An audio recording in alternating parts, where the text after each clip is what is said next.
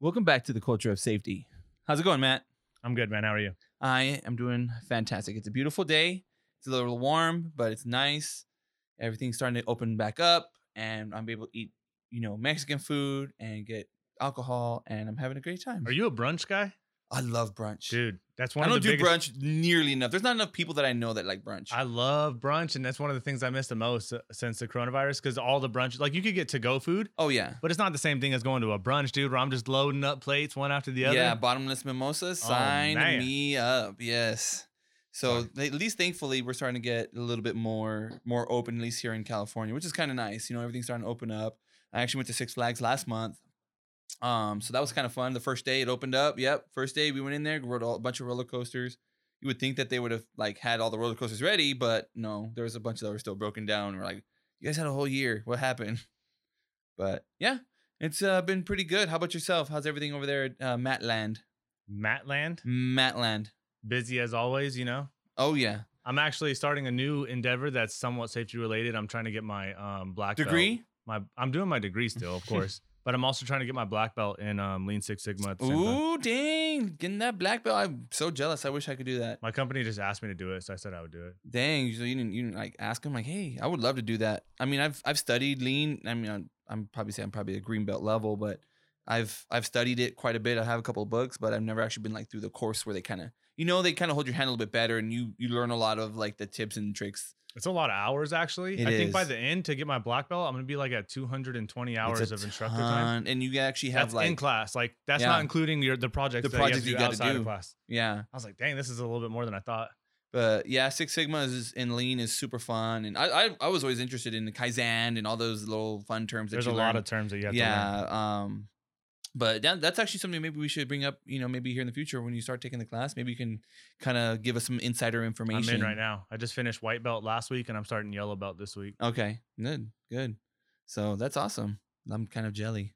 Yeah, I'm still trying to get my MSHA part 48. Hopefully everything opens up. I can start taking those classes. Good luck. I mean, I don't want anything to do with that. It's actually super easy. It's just got to know the hazards of mines and stuff. So, today we're going to actually be talking about code switching. We have three little mini topics. Again, we're transitioning from that entry level.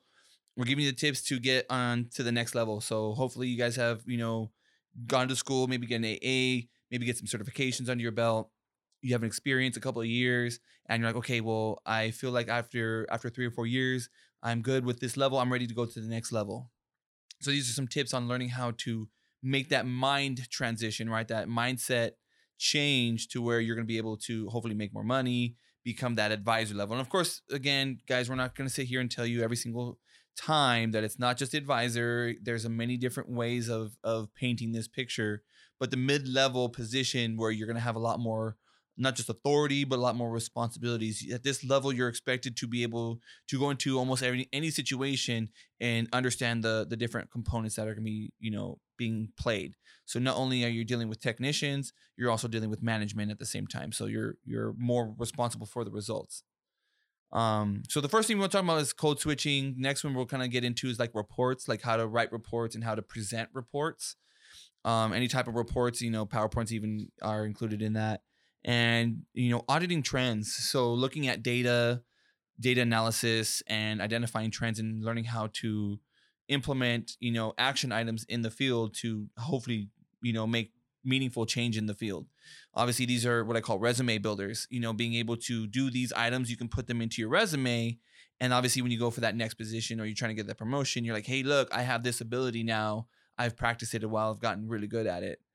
I feel like this would be a good transition for me to get into that higher level, get more money, maybe buy a Ferrari. I'm not sure. You know, whatever. Golf Street 6. I don't know. In a Ferrari? I just feel like that's something that should be done. You know, I feel like all my safety advisors out there, the mid-level should be able to afford a Gulfstream 6 at least. Maybe not a Ferrari, but maybe a Gulfstream 6. Just saying. You know, that's my opinion. I'm more than welcome to it, right? You can have all the opinions you want. So let's start with code switching. I know that's it's probably a very unfamiliar term. I'm sure, you know, as I talk about this right now, people are going to be like, what in the world is that? I had to Google it. It's actually a term. So my sister, she's in education. It's very big in education. It's just the ability to I'm gonna say speak different languages, but that's not necessarily not completely accurate. And by language, we just mean, you know, not English versus Spanish. I mean, that is one way to code switch, but being able to speak to different people from different places and backgrounds. And what I mean by that is as an advisor, you're gonna be dealing with management. You may even deal with C-suite executives at this level, right? Or you're going to be dealing with supervisors, managers. You're going to be dealing with operations. There's a lot more components rather than just that entry level. And being able to speak their language and change your vernacular, if you will, that is what code switching is. So being able to 1 minute talk to an entry level, you know, ground level field person versus then going to your manager and speaking to him in a different vernacular. It's a very very important skill and something that I have seen over the many years lacking in a lot of professionals. A lot of people struggle with, okay, I can talk to field guys, but when it comes to management, they're stumbling over words. They don't understand what certain words mean. Their vocabulary isn't very strong. So when, you know, obviously the higher level you up, the higher vocabulary you need to use. And obviously even just in safety, sometimes we can't speak safety to ops people, right? Mm-hmm. And I'm sure you know that, and most people in that level, at that mid-level range, I can't always speak safety to my ops people or my HR or whoever outside of safety that you're dealing with. Sometimes you have to speak their language and meet their goals, their expectations. So it's learning how to communicate a little bit better. Yeah. So I didn't know the term code switching. Yeah. I'm sure you've done it for many years, though. But yeah, it's something that for sure has been done for many years. Honestly, after I thought about it for a while, like I don't have, right? I didn't come into safety with a ton of education. I didn't come in with a bunch of experience, but I think the thing that allowed me to grow pretty quickly and successfully in my career so far has been been being able to like know when to change, like how to adapt and be relatable to the different levels. Yeah, because I've seen people come straight out of college and then they go right to the field and they're talking to them at a really high college level. And then that just doesn't work, right? Some people see that as disrespectful. Some people don't understand what you're saying. But then the opposite goes too. I've seen field guys come up and then they try to go to that next level and they're going into these management meetings. You have and a potty mouth in front of the manager. Still talking like a field person, right? That's the opposite. That's still not good. So you need to be able to do this code switching. And when I was reading about it online, it's language for sure is a big part of it, but it's not just language. It's not just language. It's not just verbal or audible language. It's also your body language. Mm-hmm. Like the way that you present yourself in front of management needs to be different from the way you present yourself in the field. Maybe not necessarily different, but it probably will be a little different than the way you present yourself in the field. Yeah. Well, yeah, 100%. The way that you approach it is going to be different too, because hopefully you would expect that your managers would have some type of elevated position. Not always. I mean, you may be talking to a field manager and he has that field mentality. I mean, you and I both know individuals like that. We could probably point out in our past career, like, oh yeah, this guy was, you know, a project manager, but he still had that mentality of like a field worker. He used coarse language and, you know, that's just how you would approach him. You would talk to him in his language. And it's not always, again, you have to learn the individual. Sometimes when you're talking to him, you get that feel like, okay, is this person highly educated? Do they speak with that high, you know, inflection, and they talk with the $7 words, if you will? Or are they like, hey man, what's going on? You know, what's up? Hey, yeah, go get that work done. I'm not going to drop a bunch of F-bombs just because obviously this is a radio show, but you could insert like 4 F-words in that one sentence, you know, oh yeah, do this and F that, and oh yeah, we do this. Sometimes that's their normal, depending on where you work. Not always, right? If we're going out to like construction versus going out to like a hospital, it just depends on where you guys work. Now, the people of the field are like the what?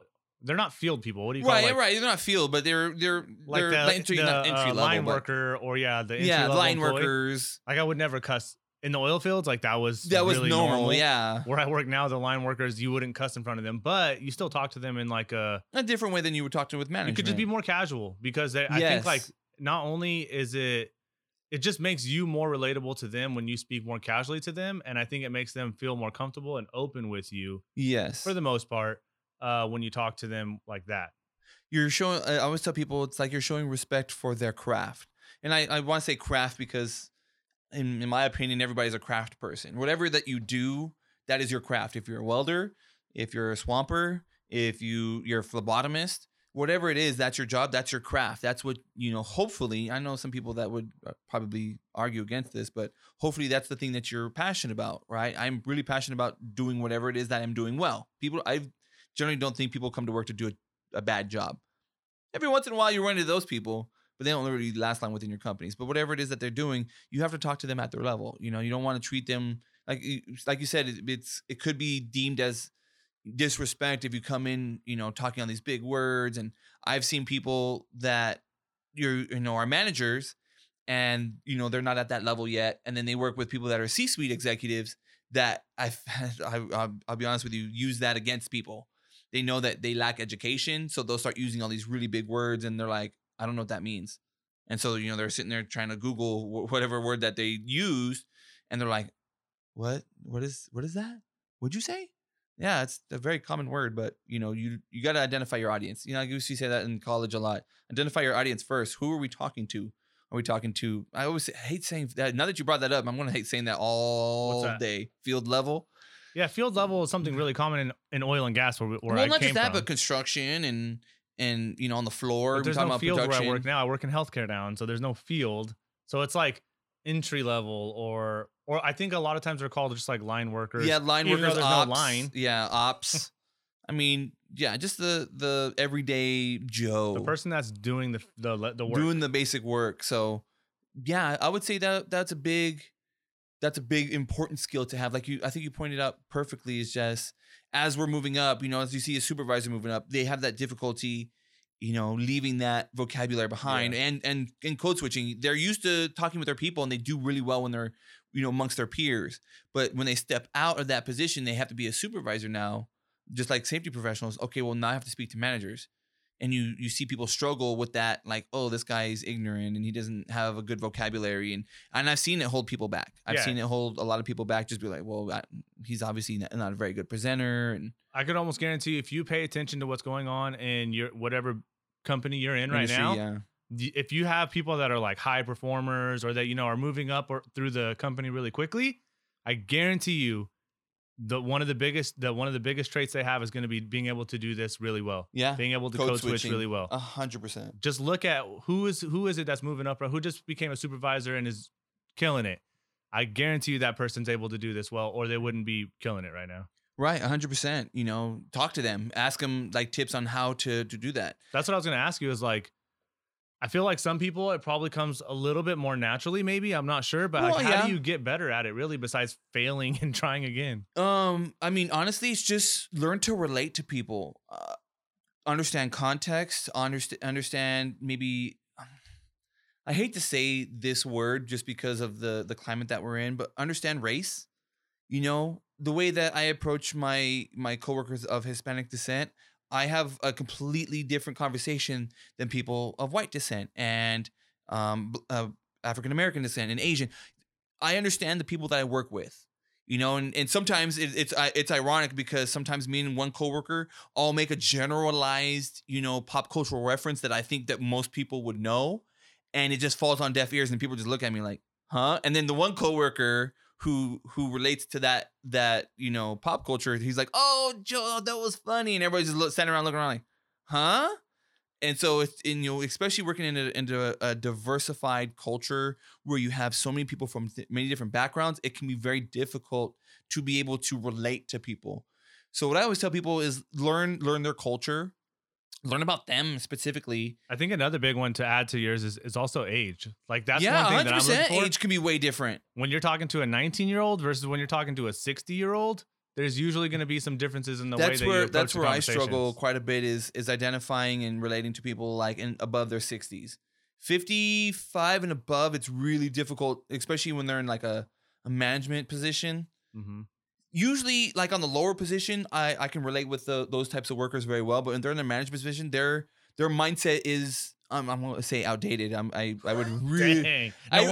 No wonder old people don't like you. You just called them outdated. Yeah. Well, the you gotta understand is that they come from a different generation with a different set of ideologies. You know, and I think that's where we're, you know, as a culture right now, that's where we're fighting everything. We have the old people, not old people, but the older generation who grew up a certain way. I mean, that's what you saw. I mean, a little bit of history, guys. I know this is a safety topic, but it does make perfect sense when you think about it. And if you read, Simon Sinek's book, he talks all about it.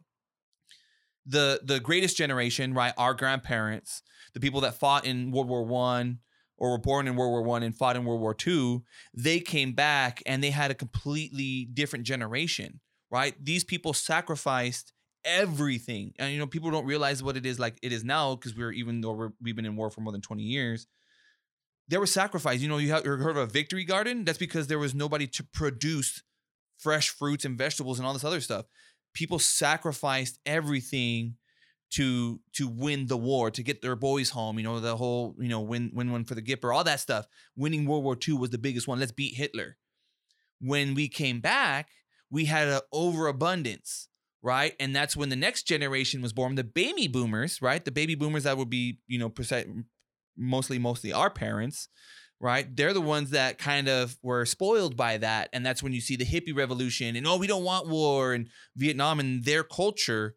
They have their own ideology, and what they value was way different from their parents. And now we come with a third generation / fourth, Gen Y, no, not Gen Y, but Gen X, Gen Y, Gen Z. Mm-hmm.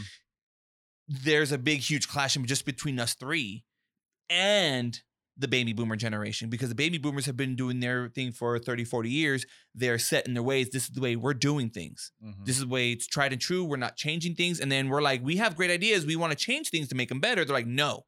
And that's where you see in that big, huge clash is that they have a mindset from their experiences and their growth through the year, through their years, versus what we see. And obviously, we're more like, hey, let's fix things. Let's change the status quo. Right, if you want to go with that. So that's where you're seeing that. That's where I found my difficulties is not just relating with them. I understand their history and stuff like that, but I mean, it's different. I've never experienced that, so it's hard for me to relate to those individuals and code switch into that realm to where I'm effective. So, that's one of my weaknesses, but that's something that's really important. I know people have, different experience, but try to put yourself in their shoes. Try to understand their culture, their history. Of course, talking with people. That's always the best way. Just learn about them. Hey, what do you like? Oh, and then find little things that you can relate on. Oh, what? I like that too. We've talked about on the show about, tamales, during the wintertime. That's a big thing for a lot of people. That's a good way to get in. I always tell people food. That's my trick is food. Let's talk about food. Why? Because everybody loves food. Yeah, a lot of people love food. Everybody loves food, and everybody has like their 1 to 10 staples that they like. Let's learn about that. Use that as your kind of like your foot in the door. Well, what do you like? Oh, man, I like, tacos. Okay, what kind of tacos? Street tacos. Man, those things are bomb, or whatever it is, right? There's a lot of different ways that you can get in, but I always tell people use food. If you like food, I'm a foodie. Let's talk food. One of my good coworkers, well, not my coworker that I work with, but one of the people that we work with within the medical field, she's Indian, and me and her every time I go and talk to her, we always talk about food and what's the best next place and this, and that's a great way to kind of introduce yourself to somebody new. Well, yeah, okay, what do you like to eat? Oh, I like this place and I like that. Oh, me too. That's awesome. It's the easiest way because everybody has that one memory like, oh, man, remember when we had that one Christmas where we had this like pizza from this one place. You know what I mean? Everybody's got that like one or two stories, probably a handful of stories of like events where food was the staple, right? That's what I use. I kind of cheat. I use food. Yeah, that's a good example. I was just thinking while you were talking, because one of the issues that I've always kind of dealt with, I think you were kind of saying the same thing, is that relating to a generation older than you, right? Yeah. And I think one thing that I've realized over the last few years that I didn't realize before, it's probably going to sound really stupid. Don't you dare say millennials. No. Well, you pretty much, I was going to say earlier that everything you said is exactly what a millennial would say, but... You know what? But anyways, that's a different thing. What I was trying to say is that this is going to sound really dumb, right? But... Shocker. But old people... Wow. Old people? People older than you... a lot of them they have the same hobbies as you. Like this is going to sound like how I'm trying to explain this is weird, but like, it's all right, we'll get there. I never understood. Like I didn't think I could talk about like what I do outside of work with older people because I just felt like they wouldn't understand. But the more I work with them, the more a lot of them are into the same things that I'm into, and they might be 25 years older than me. That might be kind of a bad sign there, bud. Well, I mean, he's like, yeah. He's like, what do you like to do? Oh, I like to, you know, whittle away in front of the fireplace and smoke my cigar. I don't know who talks like that, but I mean, smoking cigars. Yeah. Yeah, no, I mean, I don't really smoke cigars, but, right now. But like golf, cars, food, like all the things that like I'm into, like, I don't know. I just always had a trouble relating with the generation older than me until recently. I started realizing that a lot of them are still into a lot of the same things. They just a lot older. I just felt like, oh no, they're older. They wouldn't like, they think I'm just a kid for liking any of this stuff. Even right. though that's really not what it's like. Well, then sometimes that can be a perception. And you know, I've tried to develop that within myself, that I don't, even though I'm in my mid 30s now, I don't really look at the younger generation and go, oh, well, you're just young and naive. You know what I mean? Mm-hmm. And I know that, especially when it comes to the early 20s, you know, we kind of look back and I'm like, dang, I was lost and all this other stuff. But at the end of the day, I don't treat them any different than I would anybody else. Right. Just like you wouldn't treat the older, like, oh, you're old. Oh, you're starting to get senile. You know, maybe you should retire. No. You know, we don't treat them any different. You treat them with respect, like they're any other worker, mm-hmm. you know, and again, relating to those individuals, that's important. Being able to code switch, understand the context of the situation and who you're dealing with sometimes can be very difficult. Again, like I said, sometimes you'll crack a funny joke, you know, you'll talk about like Anchorman, or you'll talk about, you know, famous movie quotes. And if they didn't have that background, they'd be like, huh? I don't know. Like, I'm sure if we said a bunch of Saved by the Bell quotes, people would be like, huh? Saved by the Bell, right? Mm-hmm. I can say a bunch of like older ones, like MASH. I mean, if we have any older listeners, I'm sure we do. MASH, you know, I could tell you a bunch of ones there. And then people are like, huh? Even people my age are like, what is that? MASH? You never heard of MASH? Oh, it's a great show. So it's just, sometimes even TV. That's another good one. Hey, what do you watch? Do you watch this? Do you watch that? Just learn to be able to speak with the right tone, with the right phrasing, with the right vernacular. That's the best word I can come back mm-hmm. with. Is speak with those people at their level. Understand their cultural differences. Understand who they are. That way you can kind of relate to them a little bit better, and the message will get across. Understand you're a receiver. I guess you know, if we talk about it in a school context way, understand who your audience is, who's your receiver, what is their background, what is it that they know, what experiences have they had, so when you do send a message across, it gets across correctly. Mm-hmm. That's the best way I could teach that. Awesome. That was a good code switching tutorial. Well, I tried. It can be very difficult at times, but again, I think it's important to have. It's an important skill to have, especially when you get into the higher level, right? I mean, we're talking about just safety advisor, mid-level. Once you become a manager, all bets are out the window. I've seen a couple of managers struggle in front of C-suite executives, and there's like, you know, your competency is starting to be questioned at this point. Mm-hmm. So it's really important for you to learn the skill, especially when you get to the higher level, because that's where it's going to pay its dividends, right? Yeah, no, for sure. I mean, I'm just going to ask you this question. If you ever had like a manager, like a field level manager, or maybe even a supervisor, come in to like a high level meeting and they just start blowing away F cuss words and 100%. That's exactly what I started thinking of when you were talking about it. You know, that's what I was kind of chuckling when I was thinking of one specific incident where we had field in person, and it was an incident, of course. They come in and we have, you know, actually the CEO of the company, and we have all the C-suite executives and the couple of the higher level managers. And this guy just starts laying into it. Oh, F this and F that. And yeah, this guy, he's a dumb. And I was like, hey, can you guys give me a minute? And then I kind of like, hey, let's talk real quick. And it's like, hey, stop the F-bombs and stop saying this, stop saying that. Because like, dude, you see the look in the owner's eyes? That's not the kind of language he's used to hearing. And yeah, you're not going to keep your job very much longer if you keep doing this. I was just thinking of one where the guy came in and he was trying to like be funny, and he was telling some really dirty jokes in front of like executives that he never even met before. Ooh. And I was just like, yeah, this guy's not coming back to any of these meetings. Yeah. Or one of my other favorites, and this is completely off topic, but we were on vacation. My uncle was a captain in the Navy, very high up, and he actually worked for the Pentagon. We go to this military base, and it was a Marine base. We didn't walk in, but we were talking with the MP, the guard mm-hmm. at the gate, And we said, hey, you know, we're so-and-so, we're going to head over to the XP, the exchange, try to get, it's like a store. You know, where's the location? And he starts literally going, F this, F that. I mean, Marine talk, you know, you're going to take a this, and you're going to take a that, all this other stuff.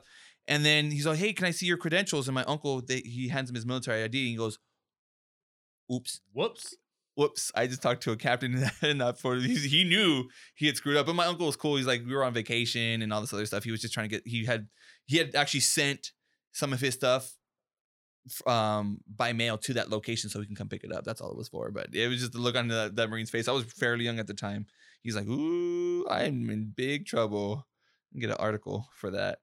Anyway, so back to our story. Big one. Big one. Again, these are big tips today. Oh. Reports, right? Reporting. Actually, it kind of steps on, you know, the previous topic, right? Code switching. Being able to take what you see in the field and being able to relate and inform your management of what's really going on in the field, right? Sometimes it's audits. Sometimes you have to, you know, you have an incident, right? We had... You know, some guy pulled out in front and we have to talk about what's going on. Hey, Joe, explain this situation to me. Well, we had an employee. He was, you know, we thought that he was under the influence. We went out there and we checked it out. This is what's going on, right? Sometimes being able to code switch to that level and be able to send out correspondence, right? Even like emails. That's really important. Be able to properly build those reports up, being very detailed. One of the biggest things that I've learned over the many years is people ask questions, then your report's not complete. That makes sense? 100%. When you said reports to me as one of the topics today, and we were kind of talking about it, that's immediately what I thought of is like, I'm sending out an incident report to like a high level person from the customer. Right. And how do you make sure that you're sending out a report that's going to be understood correctly or like the audience is right. The audience is correct saying. And they're going to understand and not going to take it out of context. And that's what I tell my guys all the time when they're writing reports is like, if I have a question when I'm reading it or I'm questioning what I'm reading, then you didn't do a good enough job of explaining yes. what was happening or thinking about what the questions are that might come up. Yes. Like as you're writing the report, you need to constantly be asking yourself, what might somebody ask me when they read this? What did I include and how would this be perceived by the other end? I always tell people, and I give this advice, is remember when you were out in the field, right? I mean, obviously, if you've had this experience, maybe not everybody has, but when you're out in the field and you're asked to do a JSA, right? Yeah, I would always pride myself like, yeah, no one ever asked me questions. Like, dude, how do you know that? Because I cover every single thing. Every single aspect that I'm thinking that they're going to ask me about, I make sure I cover it. Oh, this, that's here, and this is here. And I try to check every single box. I am exhaustive in not just my reporting, but obviously my JSAs, and that translated into my reports. I'm exhaustive. I try to cover every single aspect. I try to think of it outside of that, of my, you know, my narrow peripheral. We talk about broadening your horizon. Think of it in a wide context. What would somebody coming in, what would their concerns be? What would their focus be? And how do I address them, obviously, appropriately? You want to be as fully detailed as possible. Well, I think I'm thinking of two different things here. Is one, if you're sending out, one of the big things for us, right, that seemed to get us in trouble sometimes, depending on who sent it out, was like an initial report, like something notifying people of what happened. And that sometimes is the one that can get you in trouble because you need to make sure it's written in a very precise way. Yes. That is not going to leave any opportunity for like misconstruing what is written. Yes. Does that make sense? Yes. And that is one of the harder things to do in an initial report because you don't always have all the facts. 100% is the hardest part, especially on an initial report, because you're trying to give them something, but not enough to where they're like, oh, we need to overreact on this. And you don't want to lock yourself into something that might not even be true because you haven't figured it out yet. Because you're still trying to figure it out. They're like, okay, well, this is what we were told. We're going to push it out as this. And we're like, but we don't have all the evidence. But yeah, but we need to push one out. And we're like, okay, well, this is what we're going to do. And then it turns out to be something completely different. And you're just like, but then when you go back, yeah, then when you go back to explain that, the customer's like, well, what do you mean? You said this in the initial report. I'm like, yeah, but like, that's not. Yeah, but there's like a requirement for us to tell you guys. Mm-hmm. We have to tell you something. We're not going to just ignore you. We're like, hey, this is what we got so far. Let us do our investigation and we'll find out exactly what happened. So I would try to teach my guys that when they're writing reports tough. Like that, is that to make sure that You try to answer as many questions as possible without pigeonholing your investigation. 100%. Like, try to make sure that you're not trapping yourself in a corner, but give them as give many them something of substance, facts. But don't give them the whole dinner. Just give them the facts that you know right now. Yeah. Like, if you know the size of this object that was in the incident, give them that. Yeah, the 15 I feel feet. Like the more of those kind of facts that you can get them that you know aren't going to change, the more like they're going to be like, okay, they're actually looking into this, or it'll just give them more of a feeling that it's being handled. Yeah. If you say, yeah, that truck ran into that pole. Okay. And there was some damage. Okay, first of all, that was a terrible code switch right there. The truck crashed into the pole. I've seen incident reports out like that. I am not doubting you because I know exactly. So we talked about that, I know, many episodes ago about the word like crash and pole and truck. You're like, oh, wow, that was like a whole cringe. Like, oh, that's not good. What do you mean the truck crashed into a pole? Or when it just says, employee suffered injury to right arm when welding. That was the hardest thing. What does that mean? That was the hardest thing for me because when I write as an EMT, that's what we write. We write as facts, objectively. Yeah. This cut that. This crashed into this. This did this. And then when I started writing reports, that was my hardest thing because I'm used to that EMT side where I'm like, just tell that as it is. But we know, especially when you're talking to customers, you kind of have to kind of soften things a little bit because, again, when you say the word crash, when you say the word crushed or smashed or hit, there's a lot of weight to those words, and people are like, you know, they think like, what do you mean that crashed into something? They think in like, you know, a car's like completely totaled and all that kind of stuff. So using those words in your reports can be very dangerous. One of the things that I've learned over the years, and I know you're going to laugh at this, but have you ever heard of the term rubber duck debugging? No. I know that's another term. So we got code switch today and rubber duck debugging. This is not a real term. It's a real term. And I purposely didn't tell you this so I can make you look dumb because that's like a power struggle for me. But as you look it up, rubber duck debugging is whenever like IT people have troubles with their code, they're supposed to put a little rubber duck. If you ever see like an IT guy and he's got a rubber duck on his desk, you can kind of make a laugh and make a joke about it. But what you're supposed to do is you're supposed to read whatever your issues are, read it to the duck. For some reason, your brain, when you hear the words out loud, you can find the problems with those. And I do that a lot when I send like high level emails. I read it out loud because sometimes I'll put two thes. I'll put the. I'm like, really? But rubber duck debugging is really good. You just read out what you're going to send before you send it, read it out loud and hear what the words that you use. It'll give you a good context. Does this sound like something I would send out? Maybe not. Okay, well, maybe we need to revise it. Yeah. Obviously, maybe get with another advisor, get with a manager, get with somebody that can help you, assist you with editing this report that you need to send out. I've done that. That was one of my weaknesses, again, was making that transition. And I would always talk to my manager, hey, I need you to help me out with this. Why? Well, you know, as an EMT, the way that I write is very objective. So when I say it crashed, it crashed. It did. You know, there, no one's going to sit there. It made contact. You know, that was the struggle for me is, it made contact. And that still. Well, it depends on the situation, but yeah. Well, I mean, I would still say contact, even if it was totaled, even if it was going 100 miles an hour and he contacted a pole. I've heard customers they'll get frustrated if like you downplay it too much. Yeah. Then they'd be like, no, like you need to make sure that whatever happened, if they made contact, like they made contact. Yeah, it was like a bump. If they wrecked and they crashed into each other, don't say they made contact. Like, they're going to get mad at you. Like, really? Like, dude, that thing's caught on fire. I'm like, I know, but it just made contact. They contacted each other, I mean, right? Technically, they did contact each other. Right, they did. So, I mean. At a high rate of speed. Yeah, at a high rate of speed. Both of those words are accurate. Crashed, made contact. It's just, again, the weight of those words. Connotation behind them. Contacts, if you will. So, that's the second tip for you guys is learning about rubber duck debugging and stuff like that. And it's a really good tip. You know, again, when you're writing reports, Identify who you're talking to. When you're writing a report for your field level, let's use field level because everybody understands what we're talking about. We're talking about talking to field level people. I'm sure you talked about this before, especially when we talked about like BBSM and SOPs. Don't use big words. Don't use these words that are going to fly over their heads. Say, hey guys, this is what's going on. Sometimes you have to put it in plain text for them, right? Versus when you're sending it to management, understand like, hey, I need to use more appropriate words, more, you know, maybe $5 words to express what I'm talking about. Understand who the receiver is of your message, and then obviously tailor it to that. But always be inclusive. Always make sure that you have every single detail in there that you need. The facts, though. Sometimes, and I'll give you this, sometimes you need to be careful on the opposite side. As you become an advisor, you be more wary of what you tell people. Yes.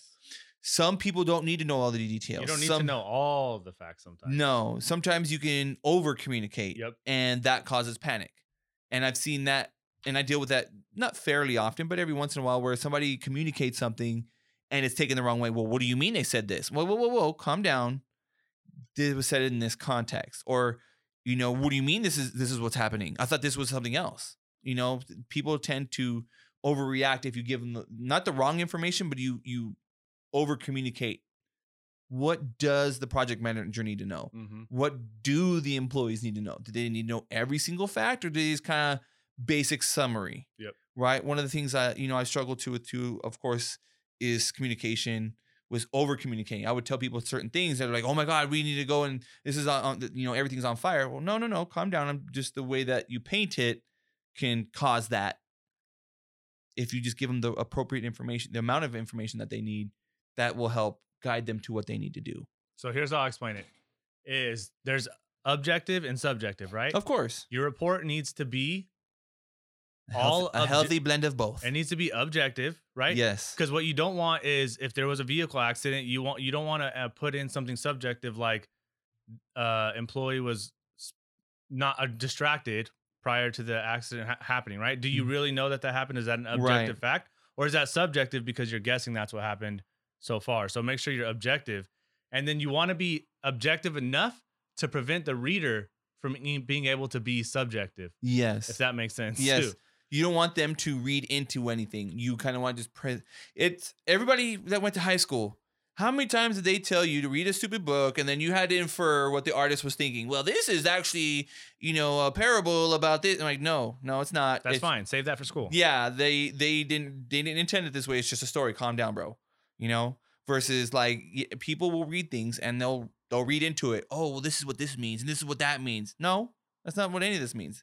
This is just what happened. This is how it happened. Mm-hmm. This is what you need to know. This is the information that you need to react in a certain way. What do I need from you? Hey, Matt, I need you to, I don't know, talk to our insurance company. We have a workers' comp claim. Okay. Oh yeah. We had a guy that, you know, he chopped off his arm and, you know, what happened was he got his hand in. Oh, here's the perfect one. Hey, Matt, we had a guy put his hand in a machine, and now we have to do open the workers' comp claim. Right? I was objective. Right? But now you're thinking, like, what do you mean? He chopped off his hand? Is his fingers? Is he okay? Is he alive? Mm-hmm. Right? All even just with the little amount of information that I gave you, and I gave you direction, can have huge, huge ramifications, right? You're going to go and call the insurance company. Oh, my God, we had a Pablo fatality. This guy lost his hand. Well, who said that? Well, Joe did. And then you guys come back. Well, what did Joe say? Joe said we had a workers' comp claim. Oh, what happened? He cut his finger. What? You said he had his hand in a machine. Yeah, he got his hand in a machine. He cut his finger. Well, why am I opening a workers' comp claim? Oh, well, it got infected. That's it? Right?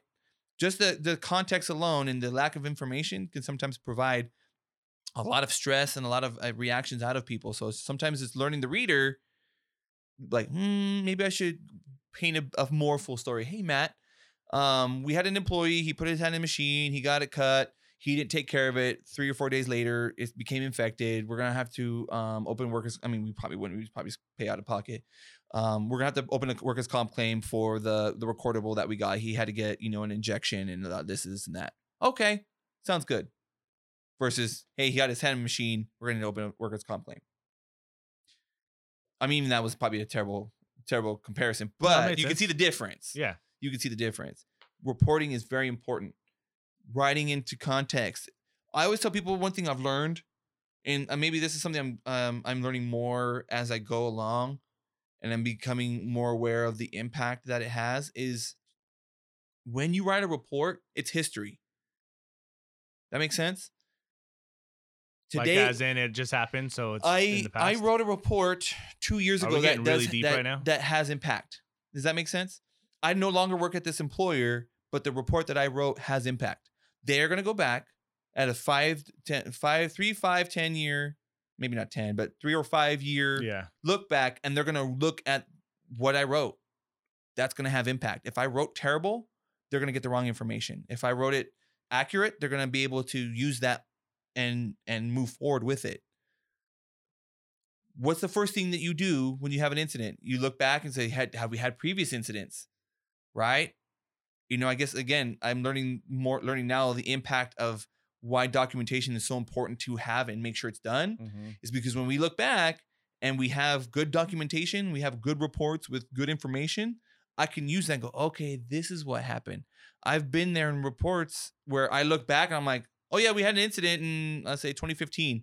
What was it? I don't know. What do you mean? It was just a report. It didn't really tell, like, hey, what happened? What was the outcome? It didn't tell me anything. Somebody somewhere wrote a bad report, and now they have no actionable items that I can use. Like, oh yeah, you know what? We had a I'll give you a perfect scenario. We had one incident happen in 2015. It was a similar incident. The report said nothing, but because we had people that had tenure, we had one of my good friends remembered that incident. He goes, "Oh yeah, this is the process that we built into after that."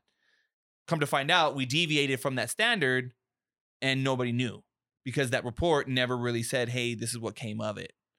So we had a change of management. We had a change of almost an entire crew change within the safety department. We came in and we're like, "Oh, this is a process." Yeah, it was a complete different process. Oh, well, when did that deviation change? Oh, I don't know. The manager, I always talk about putting it into cement.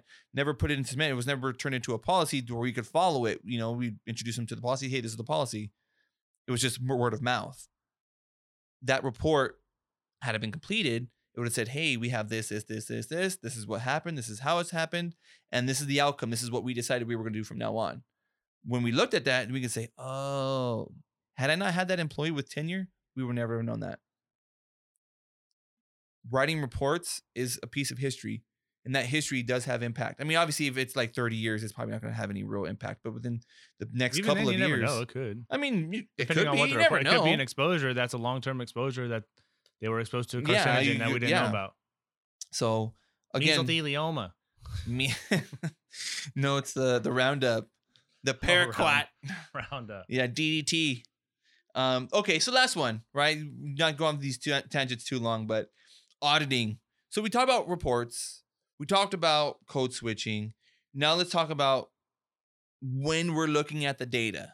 We're looking at the numbers. What does that mean? How do I present that? Right? How do I present that information? When I'm looking at trends and I see something that's popping up, even 3-5. Right? I always do the 1-3-5. What happened last year, what happened 3 years ago, and what happened 5 years ago? Because I have seen it where, you know, companies pick up during certain times of the year, right? Oh, hey, what's our busy year or busy time of the season from July to like November? Guess what's going to happen? You're going to have an uptick in man hours. You're going to have an uptick in incidents. How do we prevent that? Right? What is the history telling me? What are the reports telling me? Oh, you know what? A lot of them had to do with fires. Well, why is that? Well, obviously, you know, there's a lot less rain. We're dealing with a lot more welding. We're picking up in speed with man hours. So the exposures there is higher. So maybe if we start going into trying to prevent fires, we're going to have a downturn, right? And of course, that saves money.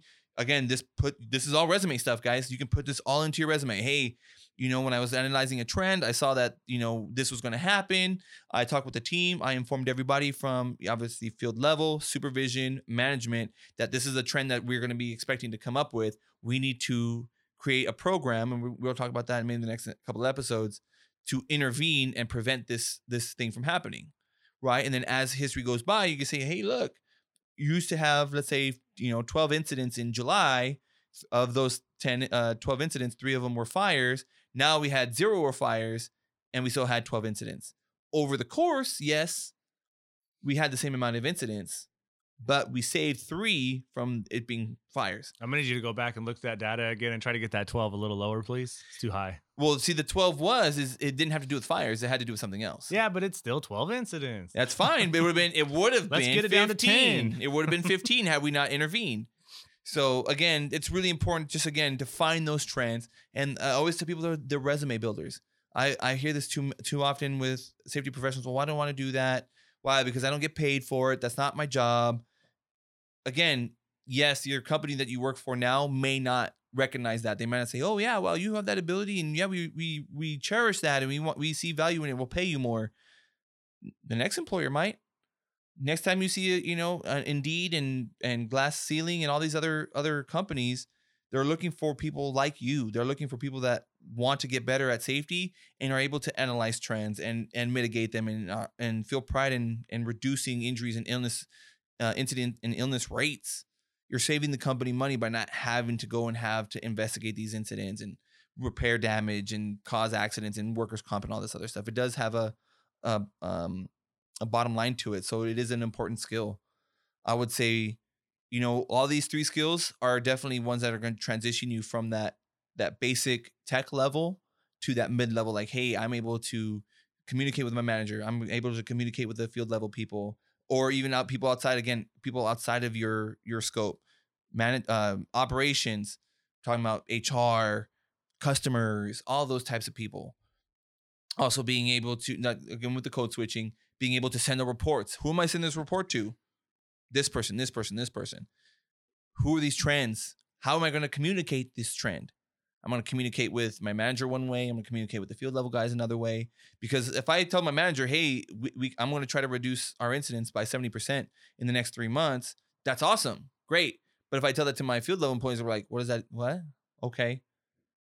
It means nothing to them. Mm-hmm. So the way that you approach it is going to be, or the way that you paint it, I should say, is going to be way different. Look at the trends, understand the data. I think that's another important skill that a lot of people lack too as well. I've seen people look at data and they're like, I don't know what I'm looking at. Chart it, Excel. Maybe we should do an episode about Excel charting and how fun that can be.